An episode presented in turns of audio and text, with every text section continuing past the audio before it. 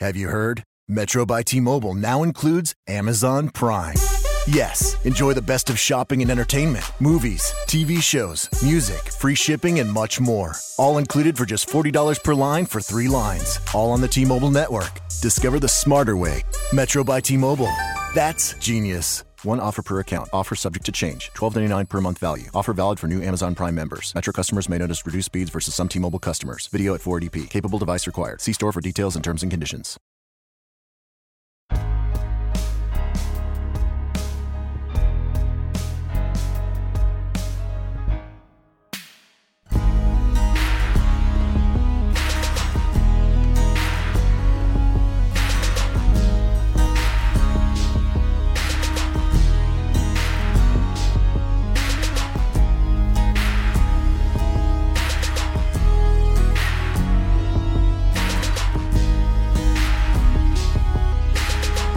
And welcome. It's your midweek Managing Madrid podcast, and we welcome all of our uh, non-patron pods, uh, uh, uh, non-patrons. Welcome to the show. Sorry about the Monday or Sunday show. I was pretty sick, and uh, we all had conflicts. We decided to finally take a break uh, for the first time in two years. So um, that being said, we're back, and this is for everyone. So welcome, welcome to the show. Here's your host Gabe Lezra, and I'm joined by Kiyan Sobhani. Kiyan, what's going on, man? In our defense, it may have been the first podcast we've skipped in Yeah, maybe two years. in quite a long time. Quite a yeah, long time. it's been it's been a while, folks. We've doing this podcast for such a long time, um, and we love doing it. That's why. But there's just some days where like you gotta like you gotta find a way to throw a crew together, and every single one of us couldn't make it. And we're like, you know what? It's okay to take a break. All I right. came, and they're all valid excuses. I came up with the list. I yes, Sunday we were celebrating Luca's first birthday. You had food poisoning. Matt Wiltse was traveling, and uh, Om Arvind literally said, "I can't tonight. I'm shopping." So Yeah, that's totally regular, valid excuse. yeah, Um, um, but yeah, so we have a lot to get to because obviously um, it's been a bit of uh, time since we last talked to you. There's been a fair amount of World Cup that has been played. uh, Kiyan, have we? We haven't actually spoken to anyone since we've begun to know the groups that got el- the teams that got eliminated, teams that went through. right. I I can't remember a World Cup like this where everything that we predicted just didn't happen. Well, I can only speak for myself. All my predictions have been shit, like so far. It's just I've- it's yeah. just crazy. I, don't, I mean, I'm happy. I'm you know what? It's actually a good thing to have your predictions wrong because it's just a sign of the greatness of the World Cup, um, bringing Yes, you these these cool moments. But all of the quote unquote smaller nations, um, in terms of football, they've they've been tremendous and a lot of the big teams just have struggled breaking them down. And and it's it's caused upsets. It's caused you know with, would you say what two team two big teams have looked good belgium and england so far? The rest have been so many it. question marks. Yeah. Yeah, I mean, I will say that people who are getting worked up about France um, and their incredibly professional draw against Denmark uh, should chill a little bit. I think France has looked all right. They haven't looked great, but they've looked all right. And Germany or Brazil has looked all right in stretches. So um, I'm I think that there are some some of the big teams are still playing up to standard, but you know, all of the ones that a lot of the pre-tournament favorites aren't looking good. Obviously, Kiyan, today Germany was eliminated in the group stage for the first time uh, ever in the history of Germany in this competition. They were eliminated. Um, so I would like to give a big ol' uh, suck it to everyone who told me that there was no chance that Jogi Löw would uh, leave his job at the end of the World Cup for Germany.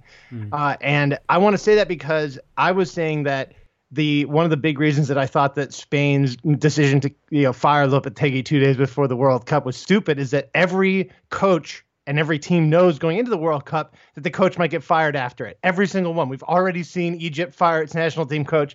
I think Jogi Löw is probably going to resign from the German national team. I would. He disgraced. They just they were a disgrace this World Cup. Uh, so I just think that that was part of the whole reason why the Spanish FA was such a such a dis- disaster class in, in managing the uh, the national team. So I don't I don't know if he's going to even have a choice. Like he may resign just be, just to just to They make it look give like a better that- situation than it is. Yeah. But um, if you're going to leave out a bunch of good players, um, both out of the squad and also on the starting lineup, it better mean that the players you put in, like you have some kind of tactical thing planned. None of that was apparent to me watching Germany in this World Cup. Defensive transition, terrible. Players out of position. Um, today, watching them, I really felt like everyone watching them in the stadium and on TV knew Germany's next move. It was just to get it out to Kimmich and cross it. Yeah.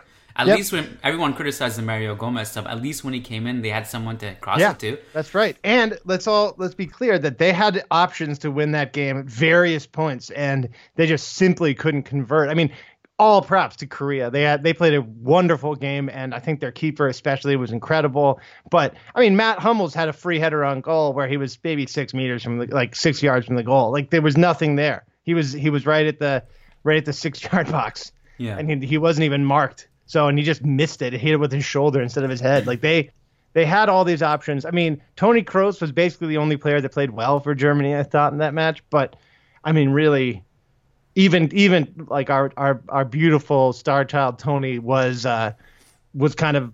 It's hard for a distributor and, and connector and, and kind of player like Tony to play well when no one else on his team seems to be interested.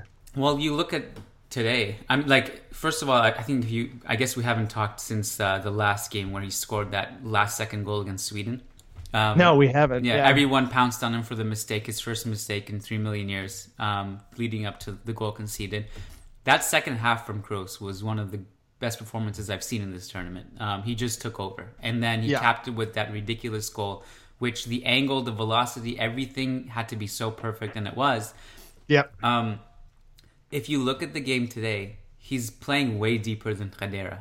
And still, he's like the only guy. And Ozil in at, at The some, Ozil was terrible in this. Ozil match. was terrible. I thought He like to terrible start the whole cup.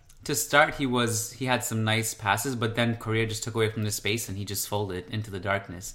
And Kroos was like the one guy who at least tried to have something unpredictable, some nice vertical passes, and he was playing so deep. Um, I didn't understand. And it's not like South Korea were a great counterattacking team like Mexico and Sweden, on, on Mexico and Sweden's level even.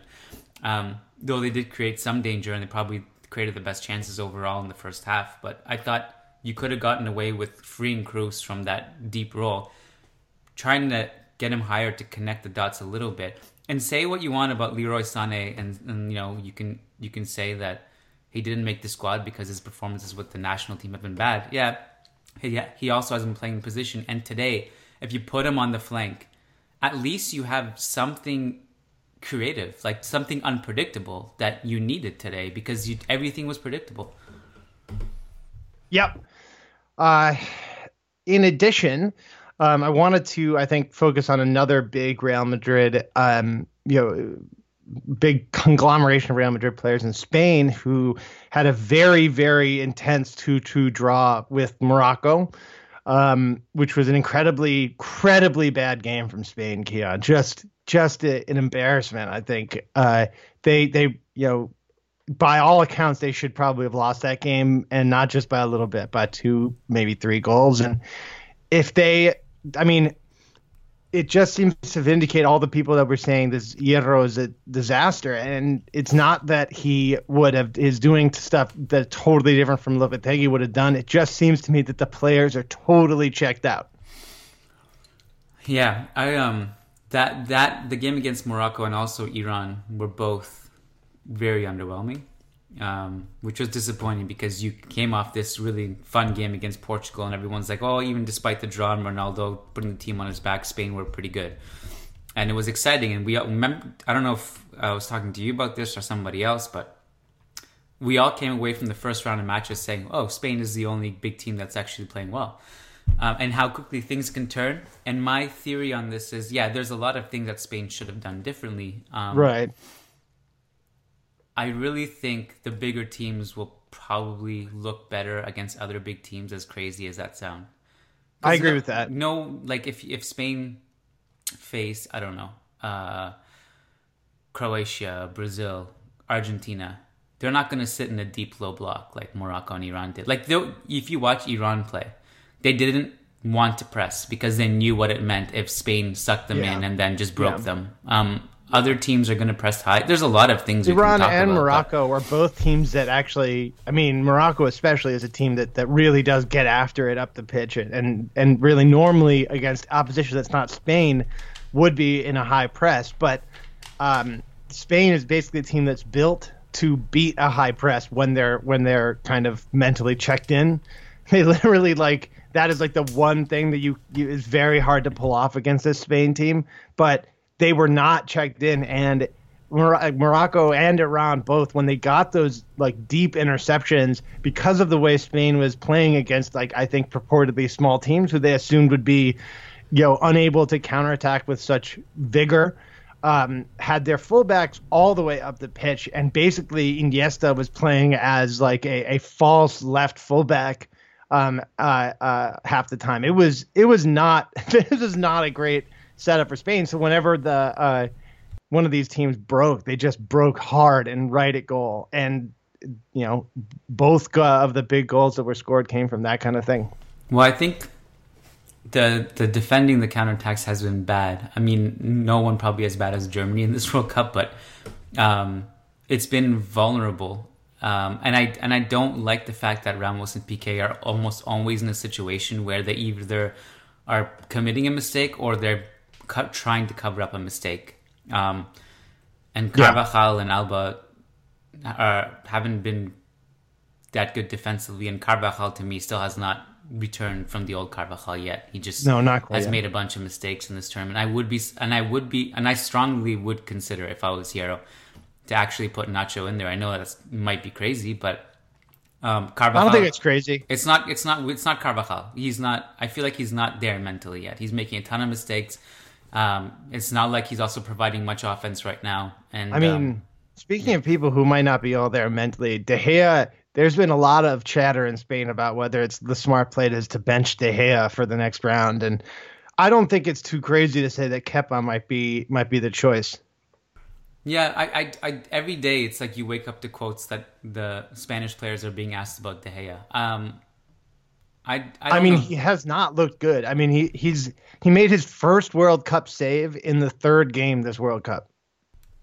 Yes, um, I'm going to provide a counter, not to excuse him, but um, to be clear, I don't think I would bench him. I'm just saying. Well, Spain Spain just dominate the ball so much. Like even if you, even if the games against Morocco and Iran were underwhelming, they saw like three million percent possession, and then their expected goals were also way higher, and then the other team, just by default, having less opportunities on goal, De Gea is going to be tested less. I guess the issue is not so much that he's only made one save or whatever; it's that the ones he had, particularly against Portugal, just have it hasn't been up to par. No. Um, and I guess what we can maybe take away from this tournament, you know, Neuer included, um, who, by the way, sentenced Germany to to being eliminated today when he was sweeper keepering halfway up the pitch and Korea got in behind him and put put the second goal on the board at three minutes gone in extra time. Well, even in the first half, there was that free kick where he just fumbled. It was right at him and he yeah, just bobbled it. And um, a lot of great players, uh, great keepers will make mistakes. Um, whether it's De Gea, whether it's Keylor, whether it's Neuer. Um, I'd expect De Gea would also step up and and make some big saves as well in conjunction yeah. to that. I don't know the ones against Iran. Uh, was it Morocco? Morocco, sorry. Morocco. It he had seemed, a huge save against seemed, Morocco. Yeah, it seemed a bit harsh to criticize him for that. Yeah, one.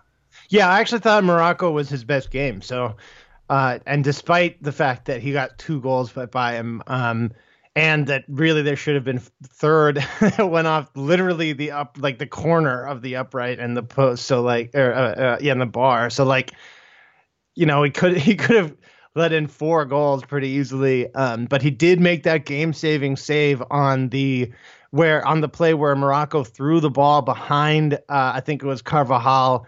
Uh, on a long throw with the player sitting in slightly, yeah, yeah obviously yeah, in, yeah. in totally legal position that a normal pass would be offside. They yanked it, classic in classic old school Real Madrid fashion. Roberto Carlos used to do this play all the time, Kiyan, and uh, no one was like all both of the center backs were totally out of it. Ramos, you know, basically didn't even try to jog back, and De Gea made the save.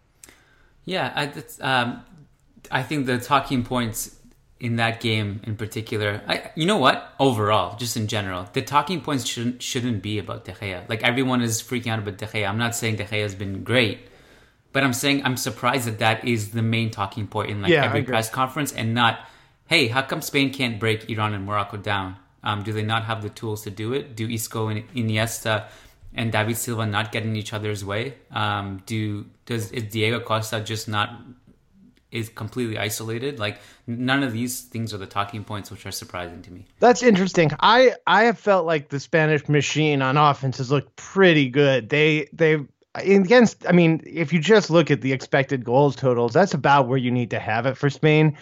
That's not been my issue as much. I would like them to put away their chances more, but I'm okay with them getting high xG as long as um, you know, and, and using this this kind of formula. I have a lot of tweaks that I would do to the lineup, but I don't have a huge complaint with the offense. Mine is uh, it's not De Gea that I have a problem with. It's the defense generally. And if you look at Spain's last World Cup in 2010, I mean, Spain basically didn't let in goals that World Cup, Keon. And like, this is such a wild difference from that. It's just upsetting to think that the defense has uh, devolved so much since then that you know they would they would i mean i know we had casillas doing hero keeping. We there were a fair amount of other different things but my oh my is you know it's that spain basically was giving up one to zero goals per game. And if you're if if you can do that this spain team can win the world cup if they can if they can continue to do that just based on the xg but man do they not um are they if they're going to give up three two three even four goals like there's no way they even make it past. I mean, they can get beat upset by Russia. Wouldn't that shock me that much? Well, I think um, I think that what that Spain had in 2010 was that not only could they keep the ball, but they could also just. Del Bosque was so conservative with his, like you know, the double pivot with a Xabi Alonso and Busquets. Like you're just, it's going to be very difficult to break that down. you know. Yeah, Um, yeah. In this Which is why everyone's calling for Koke as the Yeah. as the Busquets um, pairing in a double pivot. Like I think that's the probably the right play. That's the first game what he what what Hierro went with, and it's the way Spain has played best. Well, I think if uh, I'll be honest, like, and I and I I don't really don't feel like I'm being biased or like a homer here. I don't know where the Spain team would be without Isco offensively, because to me, like, Great. pretty much every great offensive sequence is through him, and you can and there's other players involved like Iniesta and Silva, but Isco is the guy who can actually break everyone down. He he runs tirelessly, hounds presses. Um, without the ball, he's always showing for it. He's not shy at all, and he's just in every position trying to make it work. And I feel like the rest of the team can be a bit stagnant if he's his motor is just not endless. Um, and I also think so. I'd be curious to know what your lineup changes are, um, Gabe. But to me, Uh, yeah, I am. yeah. I I can tell you. Um, for example, I mean, I think the the Koke one is obvious. I think Spain should against um, I think against different opponents, Spain should rotate the forward. Um, I would I would try an Isco as a false nine against maybe a uh, uh, a team that um, I don't know against a team that maybe bunkers a little bit more. Um, I I don't love. I mean, I just I've never thought that Co- that Costa really fits with the Spanish style, the way this team was set up to play. That being said, he does offer a huge amount um, as this kind of classic target striker. He just what he doesn't do very well is drop back and be another midfielder, which Spain needs him to do a lot to open up space in behind him for those cutting runs from the flanks from Silva, from Isco, from Iniesta. I mean, I I personally probably would bench Iniesta um, and in favor of, of maybe Saul, but I, I think that you know I understand why Iniesta maybe sticks around, but I would yank him at about 50 minutes every single game. I wouldn't let him play past 50. I think he stops running basically then. Yeah, I think that that those are the question marks I would have had also. So one, uh, Iniesta to me is like an elephant in the room because everyone loves him and whatever. Um, once or twice or thrice a game, he has a brilliant play that, Yeah. that changes the game, and it's like what worth it. Um, he's not the same Iniesta who could just waltz past tight spaces and whatever. Um, so I agree with having a shorter leash with them, taking him off even like after an hour mark. And Yeah, yeah, You yeah. know, it's not like Spain lack resources and there's a drop off when he comes off. Um, the other one, Diego Costa, I think we saw like the benefit of having Diego Costa against Portugal, where he basically bounced off Pepe and uh, Yep. two other players.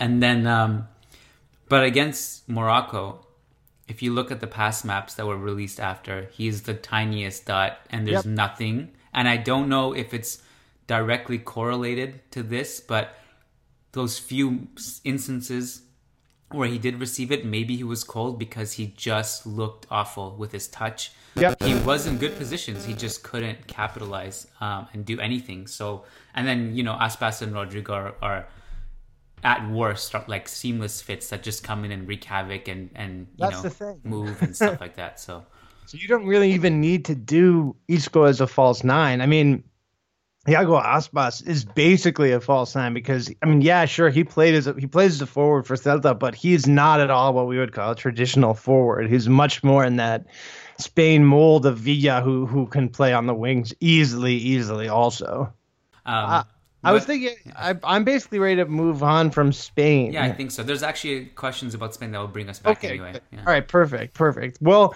do we have? I mean, I think the other people, like the other big Madridistas who are out there, are play. Almost every one of uh, uh the this Real Madrid side is playing really well in this World Cup.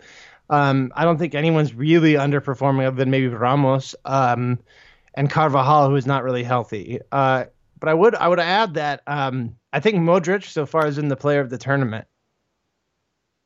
Wow. Um, I I couldn't argue against that. Really, I think he's been like that. The master masterclass against Argentina was amazing. He's the beating heart of that shockingly good Croatia side, who I think are a semifinal and a final candidate this season, this this World Cup, especially on the side of the bracket they're on. I felt yeah, I felt bad for Iceland because uh, the the news broke that Croatia was going to rest six key players. It ended up being like nine, I think. And then you see like two of the players who came in to give Rakitic rest. First of all, Modric continued to start, and then Kovacic came in was was really good. Kramaric, who to me should also be starting. Um, it's a really good team. I'm uh, I I don't know how long they continue it because I think possibly this group may have look made them look a bit better than they are, and uh, I think Argentina w- would have probably given them a lot of confidence because Argentina is just they just scraped through and it was really unimpressive. But I'd be curious to know. I'm so curious to know so many things, and mostly curious to know how big teams play against each other. Will they elevate their game? I think that's the the part I'm really interested in right now. yeah, I agree. I mean, I think that's the that's the million dollar question that everyone is looking for right now. I I don't really know what the answer is. In terms of former Real Madrid players, both Di Maria and Higuain have looked terrible for Argentina. So Yeah, I couldn't have like wrote a better script than when Higuain missed that chance like late, and no one knew. Argentina was going to advance yet. Yeah, that was hilarious. uh, I would um let's see if there are there any other Madridistas that we should point out. I don't I don't think so. Um, I mean Varane has looked. I thought. I mean he is so good. Yeah, he's He just been so solid. Yeah. And France, I mean, he's been a rock for France. And one of the cool things about that team is that Varane stands basically right next to N'Golo Kante, who is maybe two feet shorter than him. No, it looks like it. uh, uh, but yeah, so that's sort of our roundup for now. We have the Brazil Serbia um, um, group coming up this afternoon. We we are recording before that. We're recording after Germany was eliminated in that um, shock match against Korea. Um, and uh, I think we can jump into questions if you're ready, uh, Kiyan. Did you see just before we move on? Did you see the tweet that um, one of the Brazilian outlets posted after Germany was eliminated? No. Um, it was I think it was like Fox Brazil or something like that, and uh, they just they just put ha ha ha in caps lock, like copy and paste it for like five pages as a tweet. Oh my god. Um, It would be very, and uh, you know I guess I guess it would be very amusing if Brazil somehow laid the, laid some eggs today, but I don't think they will. But Doesn't um, seem like, but it is very funny. Well, now Brazilians are quote tweeting the the Tony Kroos famous tweet, uh, "Feliz 2018" with the Brazil and Germany flag because or 2017 because it was seven one. Um, so now people are starting to laugh, uh, trying to get their digs in. Yeah, you know, um, that's he still owned you guys. So sorry. Like for Germany, like going out right in in the group stage is funny, but it's not as funny as that game. There's not much that is as funny as being owned that hard on your own in your own stadium, uh, in your World Cup that is basically made for you to win. So. I I don't know what else to say. Like I'm I feel like I feel for the Brazilians getting their kicks in, but um and I'm not a Germany fan or anything, but uh yeah, that I mean that Tony Kroos 17 2017 tweet is still one of the great one of the great owns. uh, I have not. I didn't see that though. That's awesome. Um, I've seen. There's been like a lot of pretty epic stuff going on though. So I'm I'm I'm happy. There's a lot of funny material out there. Everyone should be following. And you know, obviously, um, you can come fight with me about VAR and about the handball rule, which I think makes no goddamn sense and can't figure out how it's being called. and we have a question, in fact, on uh, VAR. So I'm just gonna jump into that. that's cool, Kiyan. Let's do it. Let's do it. All right. So Surav um, wants us to talk about VAR, and he says, um, so far VAR has favored the big teams in world in the World Cup. Um, even yesterday in the Argentina and Nigeria game, Argentina were favored as per VAR. What are your views on this? Um, well, I mean, I think you just have to look at the Germany Korea game where Germany had their entire hopes of qualifying wiped out by VAR giving a goal back to Korea. I don't know. I, I this is I think this is nonsense. I I mean, it may be true, but it's it has no bearing on VAR. I think. I think um, to me, I'm I'm gen- genuinely shocked that so many people have been upset about VAR this World Cup. Like just just flabbergasted. Like I, I think it's done so much good in this tournament. Oh my god, so much good. Um, that if that didn't exist, I would hate to see the controversy surrounding this tournament and the referees. I think it's been fantastic. Has it been perfect? No. But you know what's better than uh, you know what? It's progress. It's huge progress. Huge progress. Yeah. It's it's I mean, let's say I still think there have been some bad calls, but at least the bad calls have been looked at, given a second look, and the referee still made the same call. That is a huge progress in and of itself. And more than anything, we keep having good, like bad calls erased and the right calls put back on. I mean, just like just because Spain um, got a goal put back on, like you know, correctly allowed, right?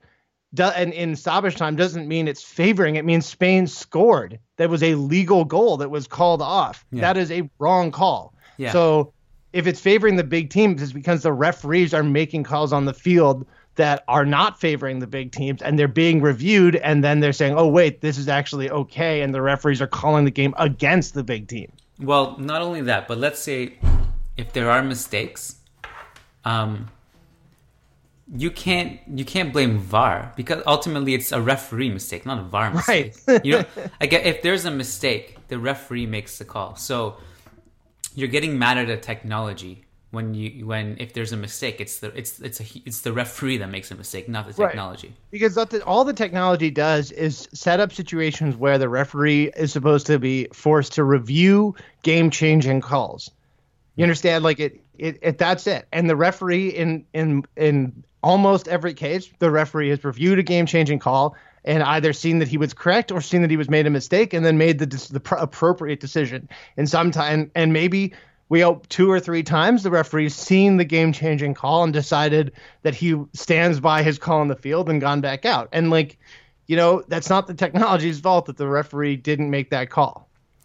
Yeah, hundred percent agree. I I'm I don't even know how there's any other way to look at it. That like that's it. That's just it. Yeah. Um. All right. Let's move on then. Um.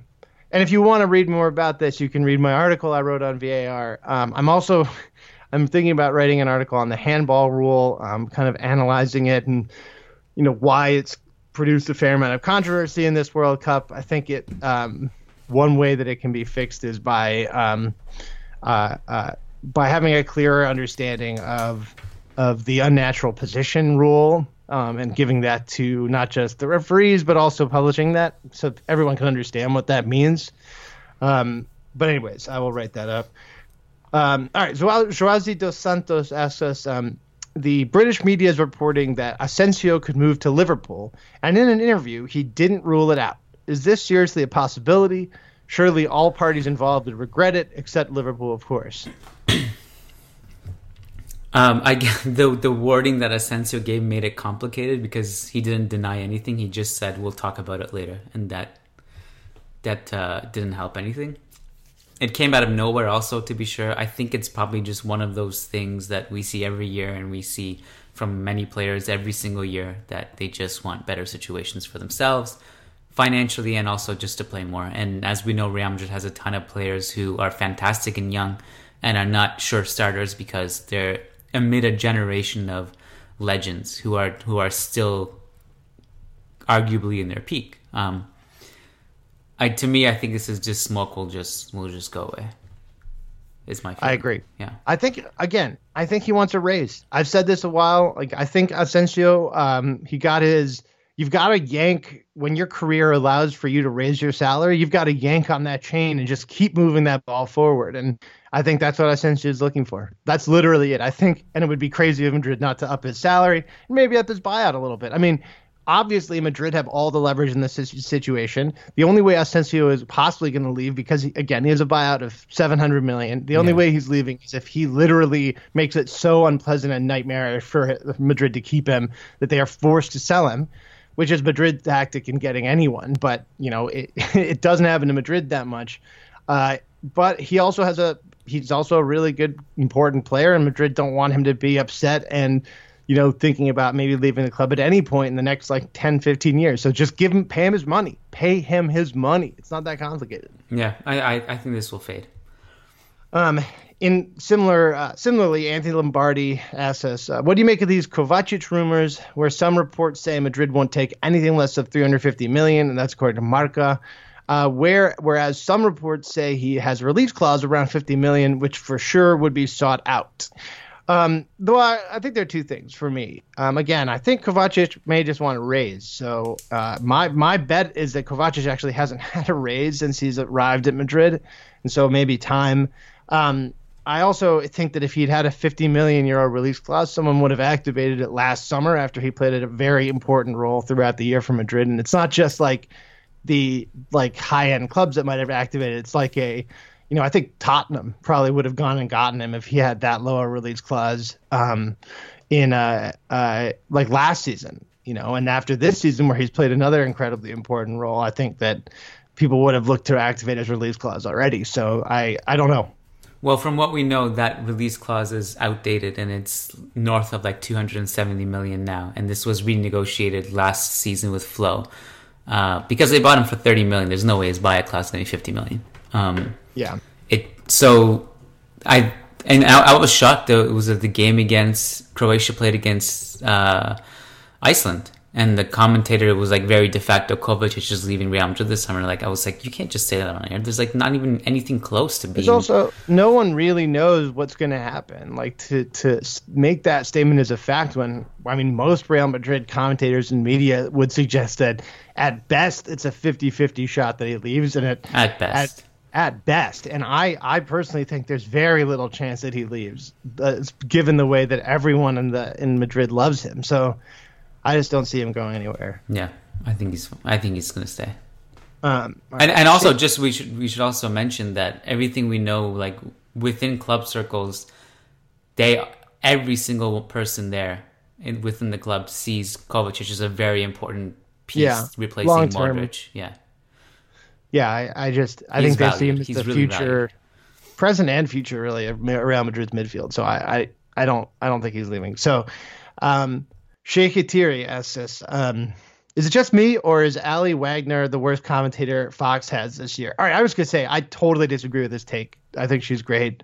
Um, so yeah, I I actually thought she was she's just miles and miles ahead of the um, uh, JP and the whatever the like other dude um, American guy who calls like these big games are. She's so much better than them. I'd rather have her and um, yeah, I just I don't I don't agree. All right, I don't have Fox Sports, so I can't comment, but I take your word for it. Um, she and then the other one is uh, uh, uh, uh, uh, Perez Trujillo and uh, sorry Perez Navarro and Trujillo, the uh, duo that came over from Mexican TV, who commentated English, are the single best commentators I think on Fox Sports. Those two guys, I would watch every single game that they commentated. I will, I don't care who's fucking playing; they're amazing. Um, all right, his his next part. Uh, Harry Kane is ahead of Cristiano now. Um, Iran has shown. All right, no, I guess this is part of this. But um, let's see. Um, I don't know what this is about. All right. This uh, was. I think this is an old question. It came in. yeah. Okay. Uh, speaking of Kane, I think this is the the meat of this question. Speaking of Kane, is there any chance he'd come to Madrid this summer? Any rumors? His goals were not impressive today, but his everything else was very impressive. Um, he's very much like peak Benzema, but stronger and better. Finally, why didn't Argentinians name a building after Messi? They were afraid it would collapse. Oh, um, that doesn't make any sense now, unfortunately. No, but but the, when it, when he submitted the question, it was a pretty good dunk. Uh, um, uh, the Harry Kane thing is. Um, I love Harry Kane, man. Yeah. He's so good, and he's showing off this World Cup. That's a bad sign for Tottenham. Real Madrid does tend to go out and get the people that look really good at the World Cup. So Well, we always talk like you know there was a, a tiny narrative that it existed last season that Harry Kane was just a nine, and why does Real Madrid need a, a pure striker? Like because he's not just a pure striker; he can do so much more. And like you know, we often talk about Firmino's intelligence without, without the ball, his ability to drop deep, do defensive work, connect the dots. Harry Kane does that too, by the way. Yeah. Um, he's not as he doesn't maybe drop as deep, but uh, he's he can he can create plays and he can move. And I think um, he is to me the ideal person for that position. If this was just like a draft pick and I could just choose anyone for that role, I'd choose him. But it makes it complicated that he signed a new deal, um, Yeah. which doesn't necessarily rule it out 100%. But Louis is not going to be easy to negotiate with, and that that that's why I just don't see it realistic. And I don't. Harry Kane doesn't strike me as the type of person who would No, no, no. barge into the office and and be like, "Sell me now, or I'm not going to play." So let's be clear. Gareth Bale didn't seem like that either. Um, I will say, um, I will say that I think it would have been much more likely if Madrid had gotten Pochettino that he would have come with Harry Kane. Um, Sure. But I think, and I think it's possible that in the future Pochettino is still very much a coaching option for Real Madrid down the line. So. You know, if if that is in the next you know year or two, if Lopetegui, the reign of Lope- Lopetegui isn't great at Madrid, and and they're looking for a kind of new project and they bring in Poch, I think that very well could bring Kane with him.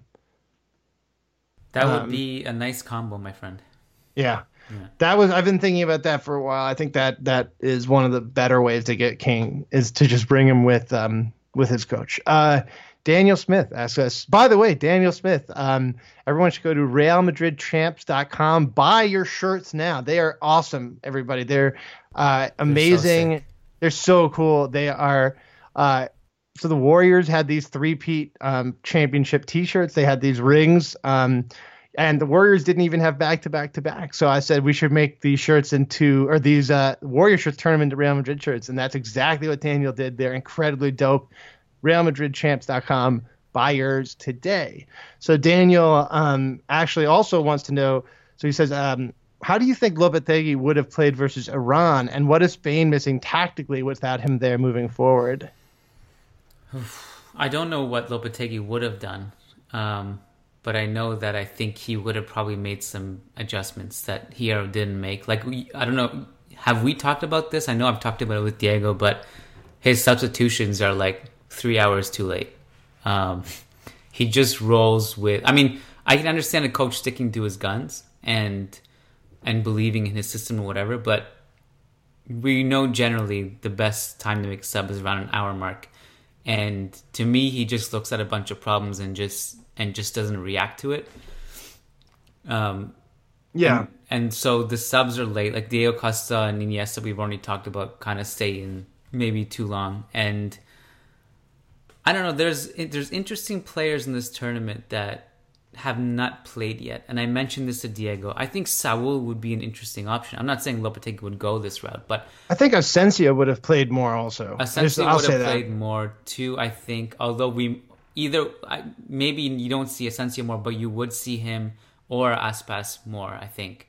Yeah, Um, again, does Lopetegui stick with Carvajal for for more games? Does he? I mean, we're talking about Nacho, who was was just fantastic against Portugal, right? Um, he has the speed to defend the counterattacks that Spain looks so vulnerable in Carvajal's area. Um, there's adjustments to be made. I don't know. I'm not a huge fan of this double pivot with Busquets uh, and and Thiago or, or someone else. I, I agree with you. I think Koke would be interesting. I think Saul will be interesting just for the fact that he's very direct and he can shoot. And Spain took a bunch of long range shots against Morocco that were so abysmal that they weren't even close to hitting their target. I think we've talked about Spain's problems before. I don't know what Lopetegui yeah. would have done, but I think we know that he would have probably made some adjustments at least. Yeah, I think so. I also think that Lopetegui, um, he had the team behind him in a way that it's not at all clear to me that Hierro does. And um, just like with Real Madrid, I mean, I know you're not asking about this, but um, there is a man management eh, aspect to this, and I think that Lopetegui, we don't know, but I think that Lopetegui would have been able better done a better job at managing the actual like intensity and focus of the players going into these matches. Like you know, I think that one of the big things that was going on with Spain's defense is just simple. It's very simple. It's just lack of focus. They assume these teams are going to roll over for them, or Ramos maybe even does it unconsciously. It's the same mistakes that he was making whenever Real Madrid played kind of a mid or low table team in La Liga, and uh, the other, the teams are breaking and they're scoring at a at a shocking rate. So, I mean, um, I yeah, I, I don't I don't know. I think like this this Spain team has so many question marks. And Hierro, one of the things he said before the tournament started, like when he was appointed and, Lop- and Lopetegui was sacked, that whole fiasco, he, he, he said that we can't undo everything Lopetegui did in two days before the World Cup.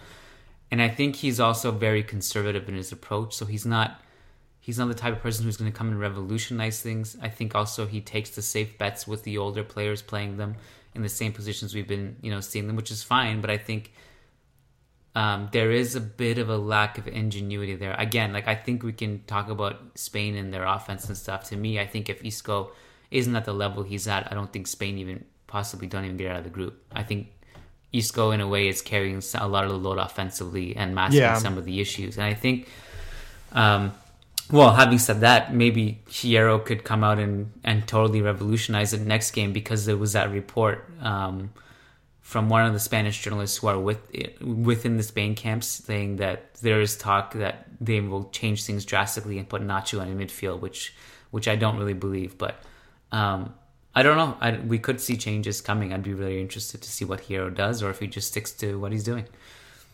Yeah, um, I don't know. I don't. I wouldn't see. I, I, I can't. I don't think it's even. Um, we can even speculate about how they would have changed it up. We did see though. We did see Lopetegui um, be more flexible, I think, tactically. I just, I, I really do. I think that all we've seen from Hierro are minimal tweaks around the edges of the starting lineup. One player per game has shifted, and um, I think I think Lopetegui may very well have, have, taken you know bigger tactical shifts from game to game.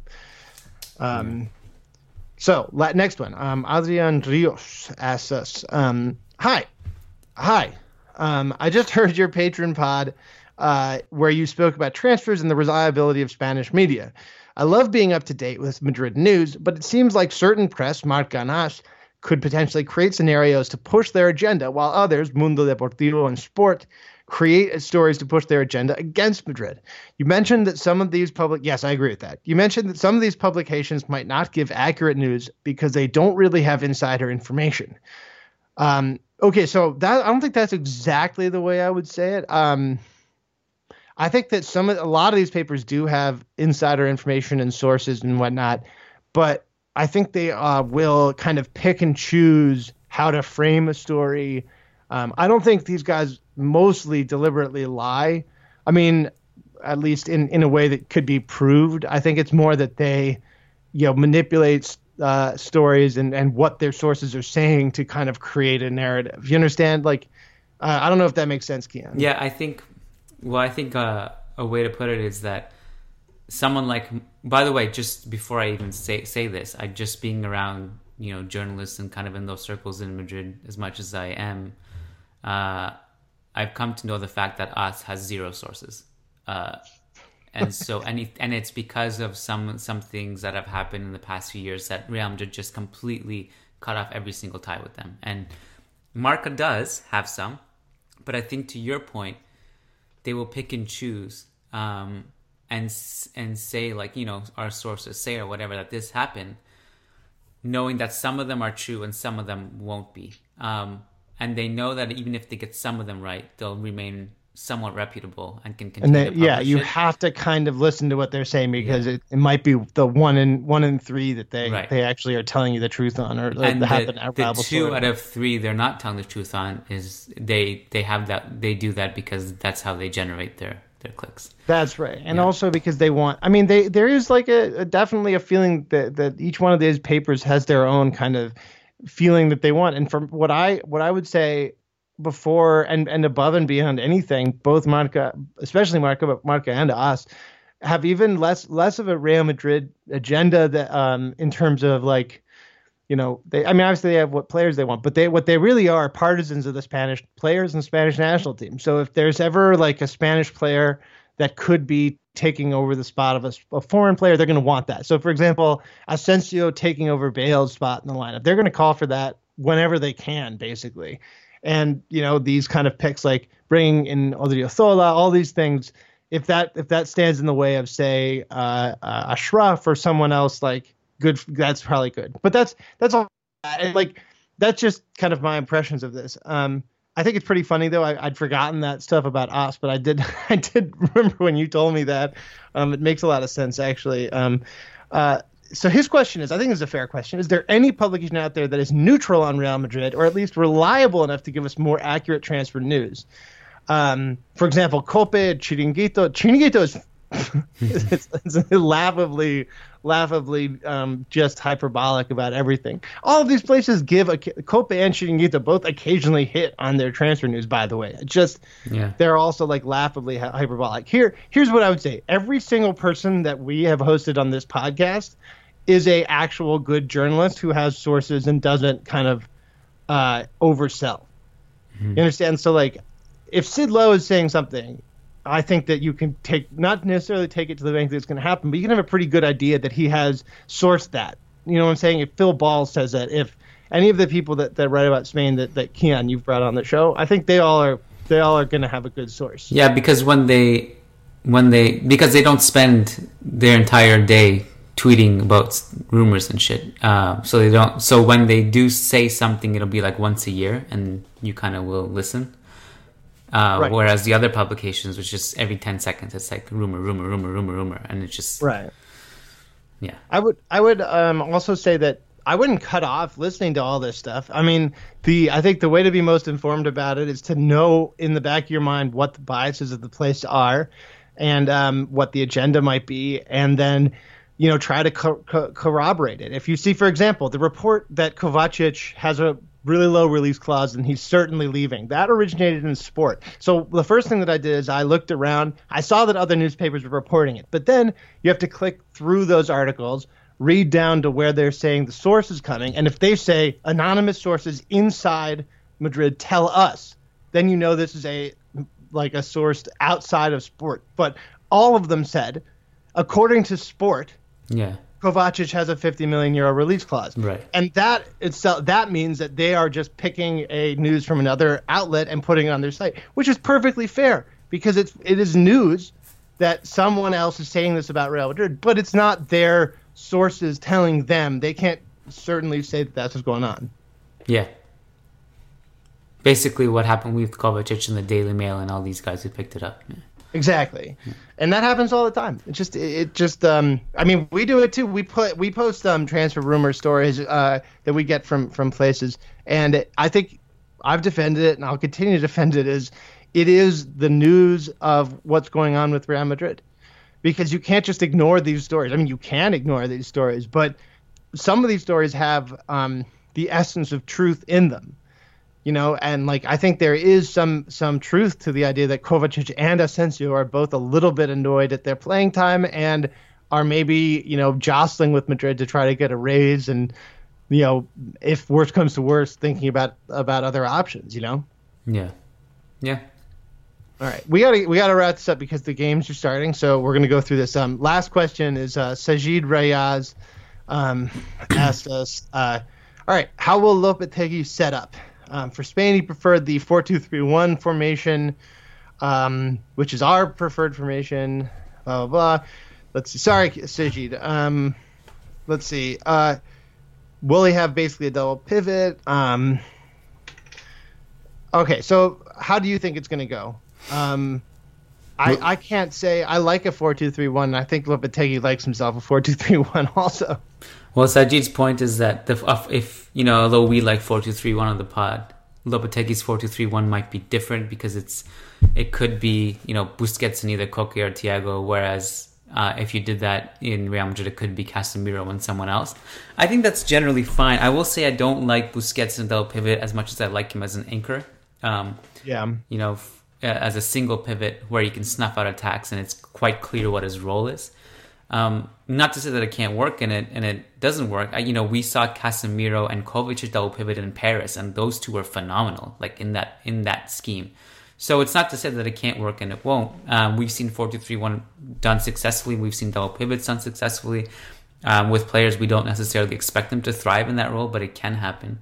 Um, I guess um, yeah, what was the question? Wouldn't it wouldn't shock me. He's just. What are your yeah. thoughts on that? Thoughts, I that yeah. I wouldn't shock me if he, he used that if he rolled it out. I wouldn't shock me if he rolled out a four three three that played more like a four two three one. yeah, Lopetegui has given us like six different schemes in yeah. the qualifying phase. Like I don't think he'll be stuck to one scheme. We've been seeing a four one four one too, which is another scheme that Madrid could definitely run out. I think. Yeah. Um, it's just it's it's there's plenty of other stuff there. Um Two, what's your take on Milinkovic Savic? Is he a future Modric replacement, and is he worth the hype he's getting?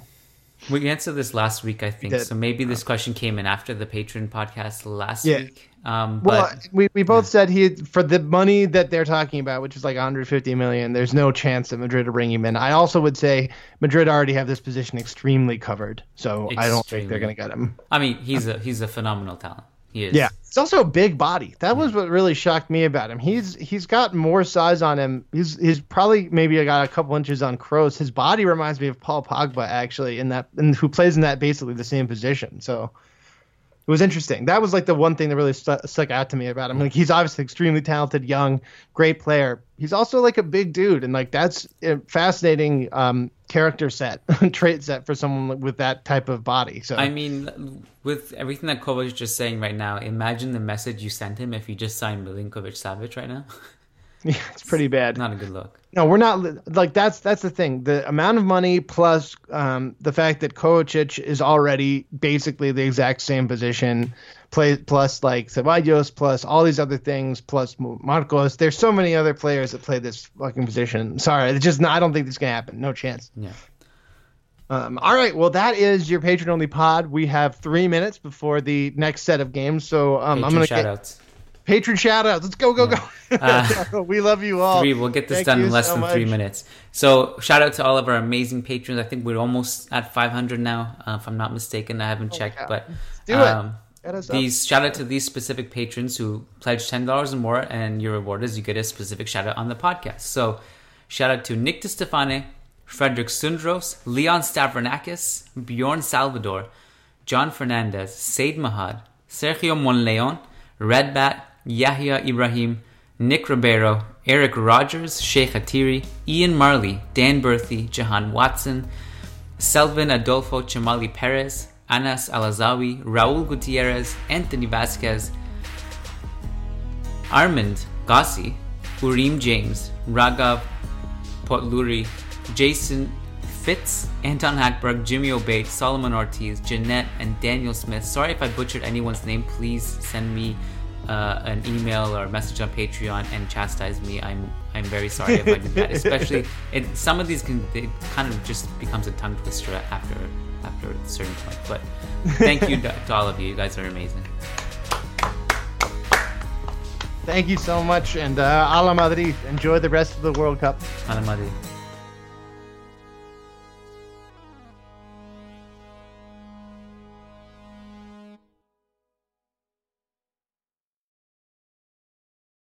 You're looking for meaning and purpose in your work. Hello? Hello? Hello?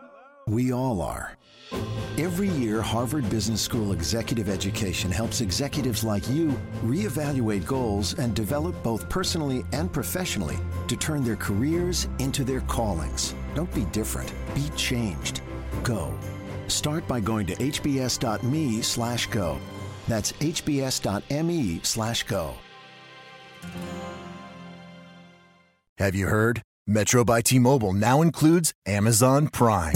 Yes, enjoy the best of shopping and entertainment, movies, TV shows, music, free shipping, and much more. All included for just $40 per line for three lines. All on the T Mobile network. Discover the smarter way. Metro by T Mobile. That's genius. One offer per account. Offer subject to change. $12.99 per month value. Offer valid for new Amazon Prime members. Metro customers may notice reduced speeds versus some T Mobile customers. Video at 480p. Capable device required. See store for details and terms and conditions.